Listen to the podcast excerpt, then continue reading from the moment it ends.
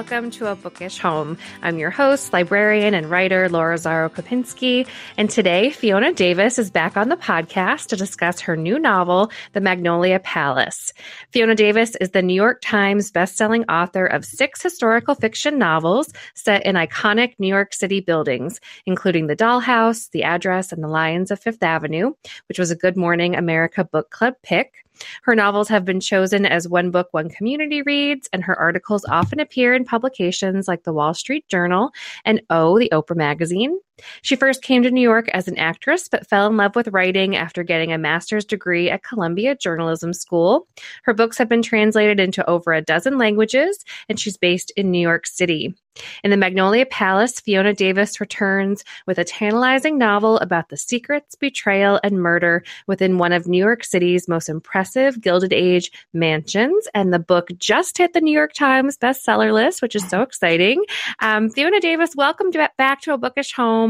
Um, I've really been looking forward to getting to speak with you again. Oh, this is wonderful. Thank you for having me. I'm so excited. Yes, um, your books are such a treat. I look forward to them, and then I devour them way too fast. I finished this one in a day, and just haven't stopped thinking about these characters. So, um, can you tell readers a little bit about um, the Magnolia Palace and um, the wonderful setting? Sure, sure. So it is set at the Frick Collection. Excuse me, and that is a, a museum here in New York on Fifth Avenue that was the home to Henry Clay Frick, who was a big industrialist and a major, major art collector, and his family. And I liked the idea of setting it there because, you know, I like two timelines. And I figured you could talk about it when it was a residence, which would be really interesting, and then later once it became a museum. And so the book is set in two timelines. In 1919, it's from the point of view of a celebrated artist's model and muse named Lillian. And she falls on really hard times. And she takes a job as the private secretary to Helen Frick, who was the adult daughter of Henry Frick and was kind of temperamental, shall we say. and so she gets very caught up in the family drama, including romantic trysts and a stolen diamond, a pink diamond known as the Magnolia Diamond. And then we also have 1966, which is the, the kind of parallel timeline and that's from the point of view of a fashion model named Veronica, who's doing a photo shoot for Vogue at what's now the Frick Museum. And she gets, it goes terribly wrong. And she gets stuck behind and locked inside during a three day blizzard, along with an intern named Joshua. And she stumbles upon a series of hidden messages that are tucked within the artwork in the Frick Museum. And that leads her and Joshua on this kind of this scavenger hunt that she hopes might solve all of her financial problems, as well as possibly reveal the truth behind a decades old murder in the Frick family. So there, there's a lot of moving parts, I gotta say. yes. I love the way your books blend that mystery and, and the historical. And, you know, it's fun to see with each book how you do settle on a different uh, New York landmark. And I'm curious kind of how this one sort of started yeah. worming its way into your imagination and just kind of um, how that came to be that you sort of picked this as, as your next subject. Yeah, you know, I, I had known of it and I'd been to it. It's not a big museum like the Met or the Guggenheim here in New York. Um, compared to those, it's it's quite small. But if you ask any New Yorker what their favorite museum is, it tends to be the Frick because it's just it's so special. It's got all the kind of the same furnishings and you know the artwork on the wall, so it really feels like it's frozen in time, as if the family just went off to a dinner party and they'll be back at any moment. And I think that's why it's so special because you really feel like you're in someone's home.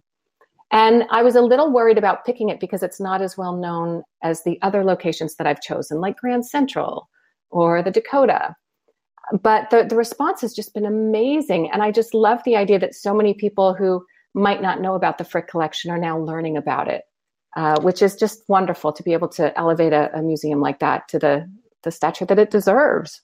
Yes, I want to go now. I've never been to the Frick, and um, I wonder, have you been speaking to them at the museum? I mean, I know the book just came out, but I would imagine they might be preparing for a, a big uptick of people making their making their pilgrimages to to go now. Well, they have been wonderful. They've been really helpful from the very beginning, giving me a behind the scenes tour, right, you know, before I even started writing and supplying me with wonderful archival material that I could, you know, use for details in the book. But I do have to say that the Frick at, at the moment is under renovation until 2023. Oh. But they've moved much of the artwork to what they're calling the Frick Madison, which is just a few blocks away. And so you can go and see all this beautiful artwork in this really interesting setting. And you can also go by the Frick Mansion and take a look at it, which is, you know, it's really quite beautiful. But yeah, I, I joke around that whenever I pick a building, I for a book, I tend to close it. Like the, the last one was the Lions of Fifth Avenue, which was the New York Public Library, and of course that came out during COVID when you know everything shut down. So I, I seem to be on a roll here. we'll have to see what's next.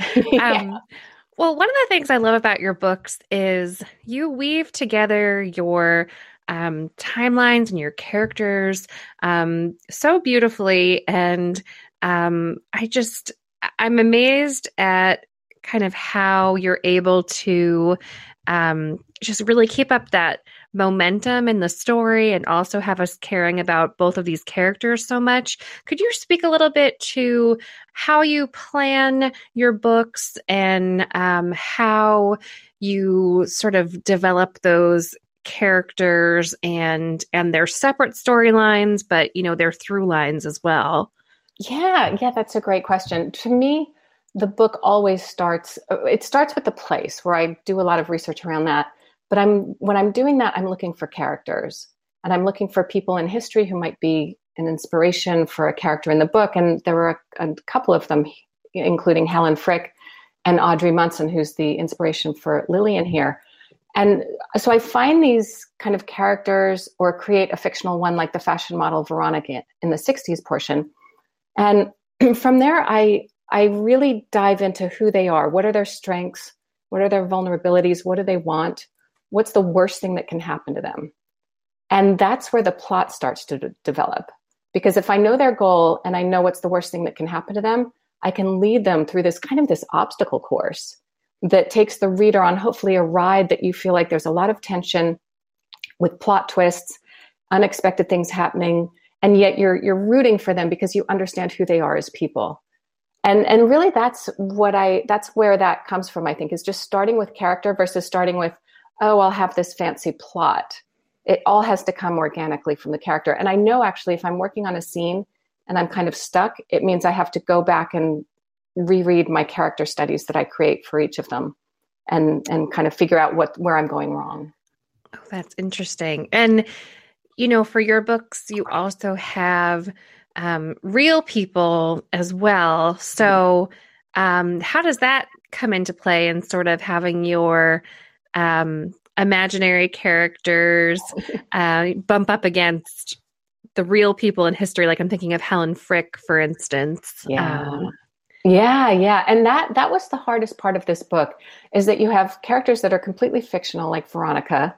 You have characters that are inspired by real people like Lillian and then you have Helen Frick, who was a real person and who I'm representing as herself and as well as her family members. And I was kind of nervous about doing that because I haven't done a lot of, you know, using real people before. But luckily, there's been a couple wonderful biographies written about her. And that helped a lot because I felt like I could really get in her head and understand her motivations and what she did, and hopefully create a really three dimensional portrait of her so that you know, she, she was a temperamental, tough woman. And I didn't want to shy away from that. But at the same time, I think that came from certain things that happened in her childhood. And so I think by the uh, by the reader understanding all that, she comes across as fully formed. And, and what I love is, uh, you know, I've had so many readers reach out and say that Helen is their favorite character, which I, I I'm really really happy about. And then others like Lillian, are inspired by Audrey Munson, who was this celebrated artist model. And much of her early life tracks with how I have Lillian's life track. And then I take Lillian on a different course because Audrey Munson's um, life unfortunately took a pretty tragic turn. And so that was that was fun as well because you you can kind of pick cherry pick things from this person's life. And what I try to do is in the author's note explain really really clearly what's made up, what's based on fact, and then let the reader go off and do a deep dive into whatever aspect of the book they want. Yeah, it's fun to see. You know, I look forward to those at the end, kind of figuring out, oh, this was a real person. This one was made up. I definitely loved Helen Frick's character. And you do such a great job kind of transporting us to these time periods. And I know just from talking to different, you know, historical fiction authors that it can be really difficult to figure out kind of what to include from your research, mm-hmm. what isn't necessary, what you can leave behind. Kind of what's your approach when it comes to figuring out kind of the most important historical details that are going to kind of transport a reader without getting too bogged down in the research. Right, which is real. It's a real danger because it's so much fun to research. You're talking to experts and you're reading books and um, you know, you can really take a long time doing that. But for me, because I write books on on a deadline, you know, I there's always this panic behind the research of what if I can't find enough? What if it doesn't work? What if and so I'm I'm frantically gathering in as much information as I can. And I'm always looking for what surprises me because it's that kind of detail that will work in the book. So learning about Helen Frick, um, you know, and, and what she did and her, her accomplishments in her life and realizing that no one really knew about her and the same with Audrey Munson, realizing there was this really famous artist muse in the early 1900s whose statue is all over Manhattan, but no one knows her name. And I think, oh, that, you know, that's what I'm going to jump into. And then it's a matter of finding those really fun details. And for that, the Frick has wonderful digital archives that they were able to share with me. So I could see, you know, the, the payroll of the staff. There were, it was a family of three living in that mansion, served by a staff of 27. Oh my and gosh. So, I know. and so I could see that all their names, what they did, how much they got paid, and those details really help. And and then, you know, or they would I would get a dinner menu from a dinner party for 30 from 1915 and I could see who was invited and what the courses were. And so by by picking those really small details, I think that's what helps bring the book to life without weighing it down in, okay, here's the historical period and I'm going to teach you something, which is what I don't want to do. That's fascinating. I would love to hear is there a way that I know you're kind of writing on deadline? Is there a way that the book that we see now, the finished version, um, is very different from your initial kind of rough first draft? Um, you know, I do tend to create an outline before I start writing that first draft. So the basic structure really stayed the same, which I'm I was surprised at because usually that does get changed a little. But with this book, the initial kind of roller coaster that the both timelines are going on remained pretty similar to the way I planned it from the beginning. The things that did change was that I realized I needed an, uh, to add a character in after I'd done a couple drafts and it was one of those things where I'm thinking, I know I need, I know I should do it. Oh, it doesn't need it, but it just kept on sticking with me. And I thought, oh, I've got, I've got to add that character in because she'll, she'll serve a, a really good service, even though it's a, such a pain to weave someone new in after you've already written it. It's just awful. Um, and so some things did change, but in general, I would say it stuck pretty closely to as it was in my outline and my first draft. But I, I, do write a really skeletal first draft. I just kind of fly through it as fast as I can and then go back and add in kind of the layers of describing people's clothes or, you know, really getting into the mindset of what that character is thinking and, and pulling that out a little more. But the, the, the bones were there, I would say. Oh, that's interesting thinking of it like that, kind of just adding the layers. Um, well, you know, is there something in your um, in your process or in your research? I feel like I've been talking to a lot of authors lately who were sort of writing these new books that have come out. Um, they were writing them during the pandemic, and it seems like that changed some people's processes or made them work in different ways? Is there um, anything with this book that was kind of different because of um, writing it during the pandemic? Yeah, that, that's such a good question. It was interesting because I started it in January of 2020. That's when I got that behind the scenes tour. And usually I go back and visit a location multiple times. But of course, everything shut down in March of 2020. But luckily for me, the Frick website, which is frick.org, has a floor plan on it where you can click in any room and get a 360 degree view. Oh, and oh, wow. that saved the day because I could, you know, go into the art gallery and say, right, what's on the wall over there? And how, how is, how is that furniture laid out? And, and that really helped with, with the research. But on top of that, you know, I do tend to work in my home office because there's so many books and things that I need to access and that I don't go to coffee shops or that kind of thing. So that didn't change much. But what I really missed was just being out and about in New York and going to a play and hearing dialogue and kind of figuring out what I was doing wrong by being inspired by, you know, a playwright's words or seeing someone from a bus and thinking, oh, yeah, that's what that character looks like. So that's how I'll describe them. And that kind of serendipity is you're out on the subway and you're, you know, thinking about a plot point and suddenly the, the fix comes to you. And, and that, that was tough, like just being, you know, stuck in one place is really, really hard. And it's so it's wonderful now. The city's starting to open up and there's theater and there's a lot going on. So I'm, I'm very, very happy about that.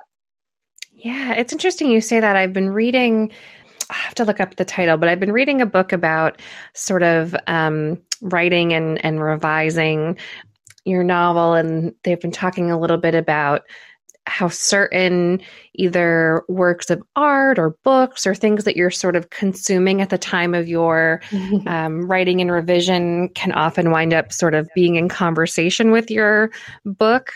So I guess I wonder um, does anything stick out while you were at home that was kind of an inspiration, either things you were reading or watching or anything that sort of influenced the book? Oh, that's that's interesting.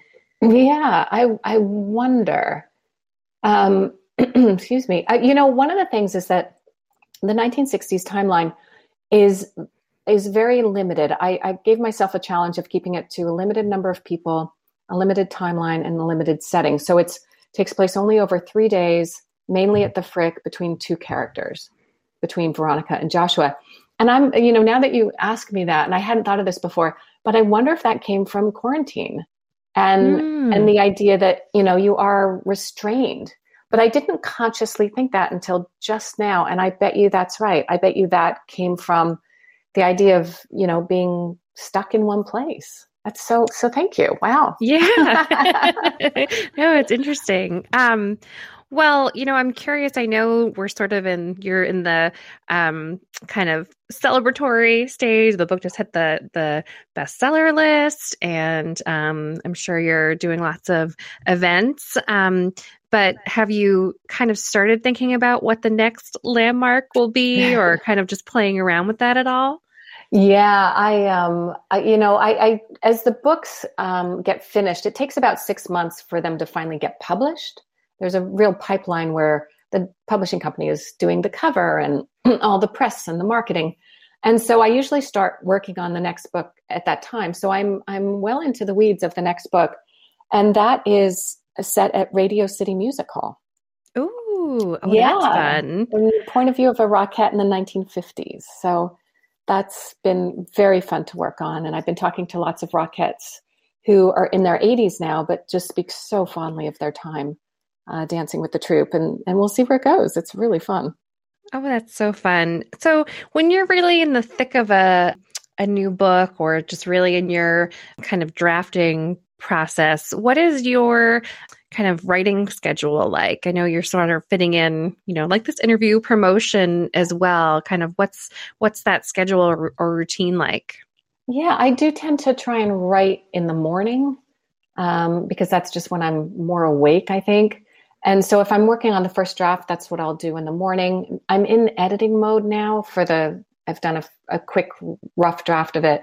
And so that I can pretty much do any time. And I do about 10 different revisions um, and go throughs of, of the manuscript. So that takes some time and you know I'll, I'll, take time off to if there's things i have to you know fly to book events and that kind of thing but i, I just try and keep a, a pretty tight schedule so that I'm, i know i'll hit the deadline. And I, I, really prefer editing to writing a first draft. I think it's much more fun. And so it's yes. It's, yeah right? I mean there's just something it's like you have something to play with as opposed to mm-hmm. a blank page. Um, so yeah, so I'm I'm working on that now, and that's that's that's fun.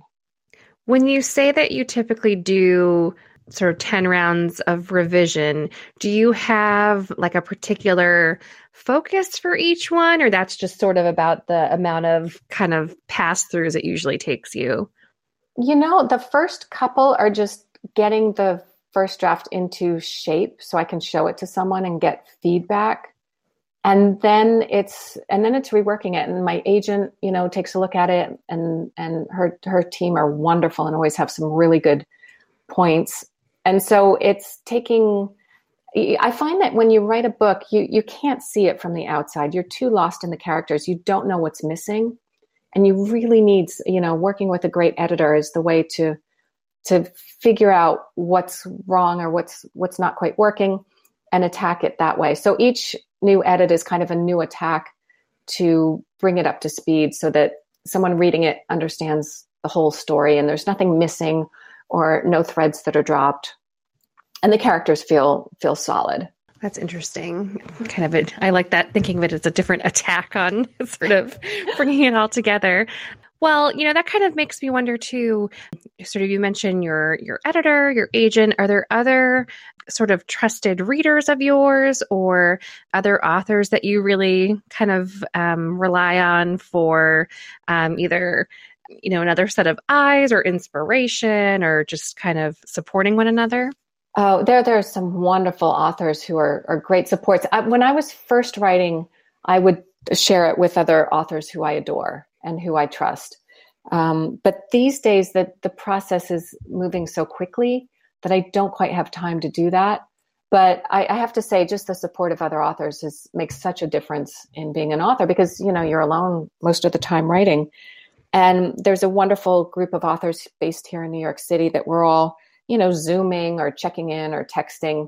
And so you you know, if someone's having trouble with something, they can toss that out there, and we all troubleshoot. And it's a wonderful way to support each other and and kind of pay it forward as you go along. Yeah that's lovely. And i guess that is kind of one upside of what we've had to figure out during the pandemic. I mean for something like that to be able to jump on a zoom call with a group of authors or kind of be in touch no matter where people are. Um, and it's different than just maybe chatting on the phone or something. So that is nice to kind of have that option. Yeah, um, yeah. It's uh, like the second best to all of us meeting for lunch, which hopefully we'll be doing again soon. Yes, that would be nice. Well, speaking of other authors, I do always love to hear um, what guests have been reading lately. Um, are there books that you've really been enjoying that you'd want to recommend to listeners? Yeah, sure. So a couple that are just out, Her Hidden Genius by Marie Benedict, who of course is she she also she's just a wonderful author at bringing women who might have been forgotten from history to life, and I really admire her her work. And that just came out. And there's a wonderful book called The Christie Affair by Nina de Gramont, which I was able to get an early read of. And that just came out as well. I think it's a Reese's book pick, which is huge. Oh, um, nice. And that's really fun. That's um, Agatha Christie went missing for 11 days, I think. And it, it's kind of reimagining what happened at that time. And, and then another book that I just finished is The Ballerinas by Rachel Kapelke Dale. And that's set in the Paris Ballet from three friends' point of view. It's about friendship and betrayal, and it's a thriller. It's really fun, and you feel like you've traveled to Paris by the time you've finished it. Oh, that sounds lovely. I, I, would like to travel to Paris yeah, in my right. mind and also in real life. Yes. well, you know, one of the things I was thinking about before we talked, just kind of looking back at your past books and thinking about the Magnolia Palace, has there been any talk of turning these into movies? I was thinking in particular of, you know, I know it's been a little while since it's been out now. So, like Lions of Fifth Avenue, I feel mm. like would be such fun to get to see on the screen. Is that anything we can maybe look forward to or if anyone oh. at netflix is listening there we go yeah oh it's wonderful i agree i think there's so much interest in historical fiction on the screen you have the queen's gambit you have the crown um, I think there's a real appetite for it. So fingers crossed, we'll see what happens. But it's been, uh, you know, they're they're out there, so we'll see what happens. Yeah, I know. I'm enjoying. I just started watching The Gilded Age, yes. and that um, is a lot of fun. So I feel like I know, and, and, old New York, there there's a lot of interest there. Right. Um, Well, you know, just to, and I'm, i know myself and lots of other kind of aspiring writers um, would maybe like to hear is there any kind of writing advice that you still think about a lot or use that you've kind of gotten along the way that you'd want to share? Oh, that's such a, a great, uh, great question. You know what it is? It's that with every book, it doesn't, it gets a little easier. You know, this is book number six but every time I, I write a book, right around 75% of the way through, I just feel like, oh, this is awful. It's impossible. I should just throw it out. And I've learned to just let that go and understand that it's a phase. And I think if you're a new writer, you hit that point and you think, oh, it's, you know, not worth it to go on. And it definitely is. It's worth it to push through that. Even though you're you're feeling kind of icky about the whole thing, it's just part of the process. And it and once you've pushed through that, you come out the other side and you've got kind of a, a fresh take on things. And so just don't let that get you down. Know that it's yeah. it's really common, it's expected, and it's just it means you're doing what you're doing. It means you're doing a good job actually. I love that. It sort of sounds like you're on like your sixth kid or something. Like, you know, know right? like now that I've gone through this six times, this is sort of what I, and then it's like, oh yeah, like I would, you know, expect that along the way. And like, yeah, like that. that is great advice. it's true. Every time I'm like, oh, I'll, you know, I'll talk to my boyfriend and say, oh, it's just going so badly. And then I'll remember, oh yeah, this is when it's supposed to be going so badly. Okay, yes. I can get through that. right. Yeah, I like that a lot. And then and then you get to get to your part where you're editing and playing around with the words and, and yes. that's great.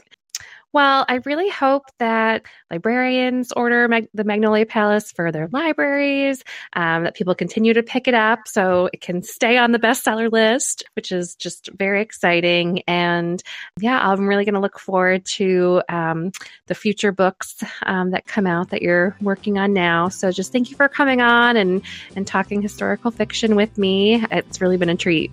Oh, thank you so much for having me. It's my absolute pleasure. And and I'll come back anytime you like. that sounds wonderful. For links to all of the books mentioned on this week's episode, you can visit abookishhome.com. And there you'll also find a link to our new online bookshop. Um, a Bookish Home has teamed up with the new organization bookshop.org, which supports independent bookstores. And if you'd like, you can browse books by authors who have been guests on a Bookish Home I'm also sharing there all of the books mentioned on the podcast, books I've been reading lately, and other recommendations. It's a really wonderful site to browse and look through books. And if you make a purchase, it supports a bookish home and independent bookstores, so it's a win win. So if you want to check that out directly, it's bookshop.org slash shop slash a bookish home. And you'll also find that at abookishhome.com. If you are enjoying the show, I hope you take a minute to subscribe and also rate and review in iTunes or wherever you get your podcasts. And if you enjoyed this episode, I would encourage you to share it on social media to help other people find the show and this episode. Thanks for listening, everyone, and happy reading.